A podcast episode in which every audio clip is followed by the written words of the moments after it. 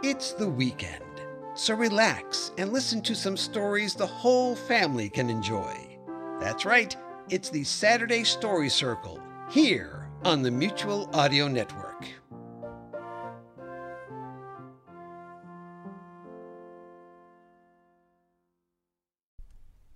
The following audio drama is rated G for general audience. Chapter 12 The wind cut across the high peaks and whipped down into the mountain valley. August Fenwick, now known as Two, staggered under the weight of his burden.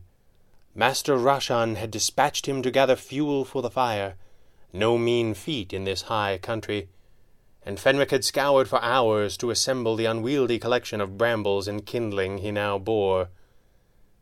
As he reached the steep slope of the path that led down into the Sadhu's kuti, the uneven footing seemed to get the better of him. He found himself cast off balance, and he pitched forward toward the jagged rocks that shielded the path on either side. In an instant the skills born of his long training burst to life. The kindling scattered as he threw his arms wide to counterbalance his fall. Acting against the instinct of a normal man, he turned his forward pitch into a dive, pulled into a tight somersault in midair, and landed on the flat edge of a protruding boulder with the agility of a monkey. He barely had time to complete the landing before he heard the sound of slow, mocking applause from a short distance away.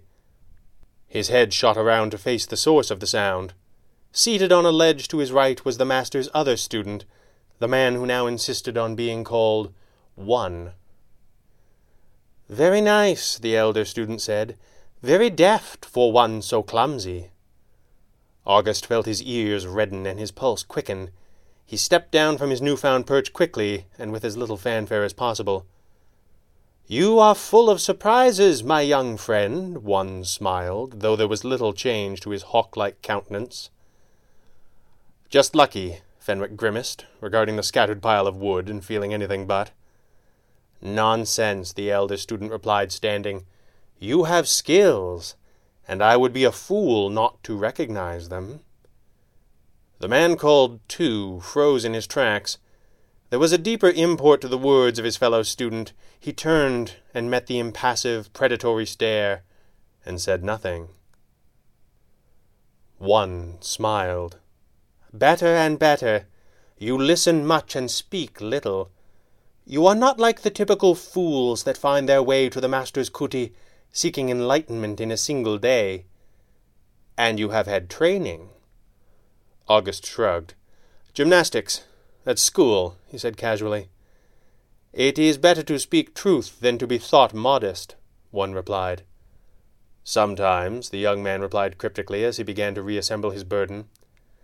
Still better, and worse, the elder student smiled. But for the moment I do not speak of your physical prowess. Fenwick's brows knit, puzzled. I don't understand, he replied. One stepped down from his perch and moved smoothly across the uneven path towards his fellow initiate. I think that you do, he said calmly. I had occasion this morning to recollect your arrival here yesterday. Something about you seemed unusual. Is that right? The young man's ears were reddening again. There was something about one that set his teeth on edge, and he couldn't put his finger on it. One smiled.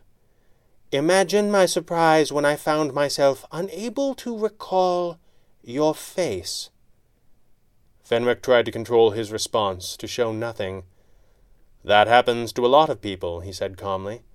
One shook his head. You are the first person other than Master Rashan and myself to set foot in this valley in seven months.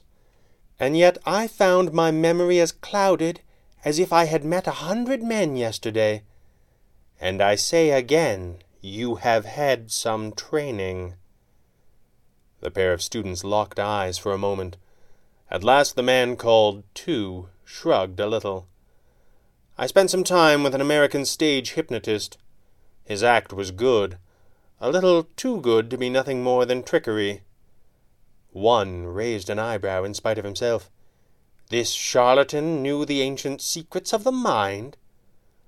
Fenwick shrugged again. He knew a little, Enough to be useful if you'd rather not be remembered, or to pluck a simple thought from the mind of another, an image, a name. Enough to make you certain there was more to learn, more to know, one said, his stare becoming still more intense, as if he were struggling to read the young man and meeting only a cloud of misdirection. Perhaps. There is much to learn in this place, young one. I can offer you much help one said, relaxing his stare and smiling with something like warmth for the first time. Fenwick's eyes narrowed with suspicion. Such as? One closed his eyes and looked for the stillness within himself. Finding it easily, he reached out with his mind into the physical world, the tendrils of his thoughts feeling for the scattered firewood. August Fenwick gasped in spite of himself as the pile of precious wood reassembled itself in mid-air between himself and one, and hung there without visible support. One opened his eyes and spoke without apparent concentration. Telekinesis, one said calmly. Not my specialty, but it has many uses. Fenwick composed himself quickly such as tripping me up on the path in the first place. He smiled in spite of himself. One's eyes narrowed, but he did not bother to deny it. I think we understand one another perfectly, he said.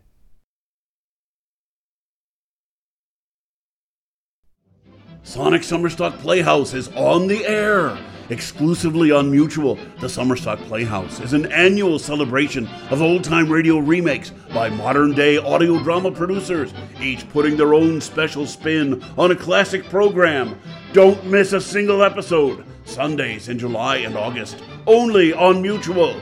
Better living through audio.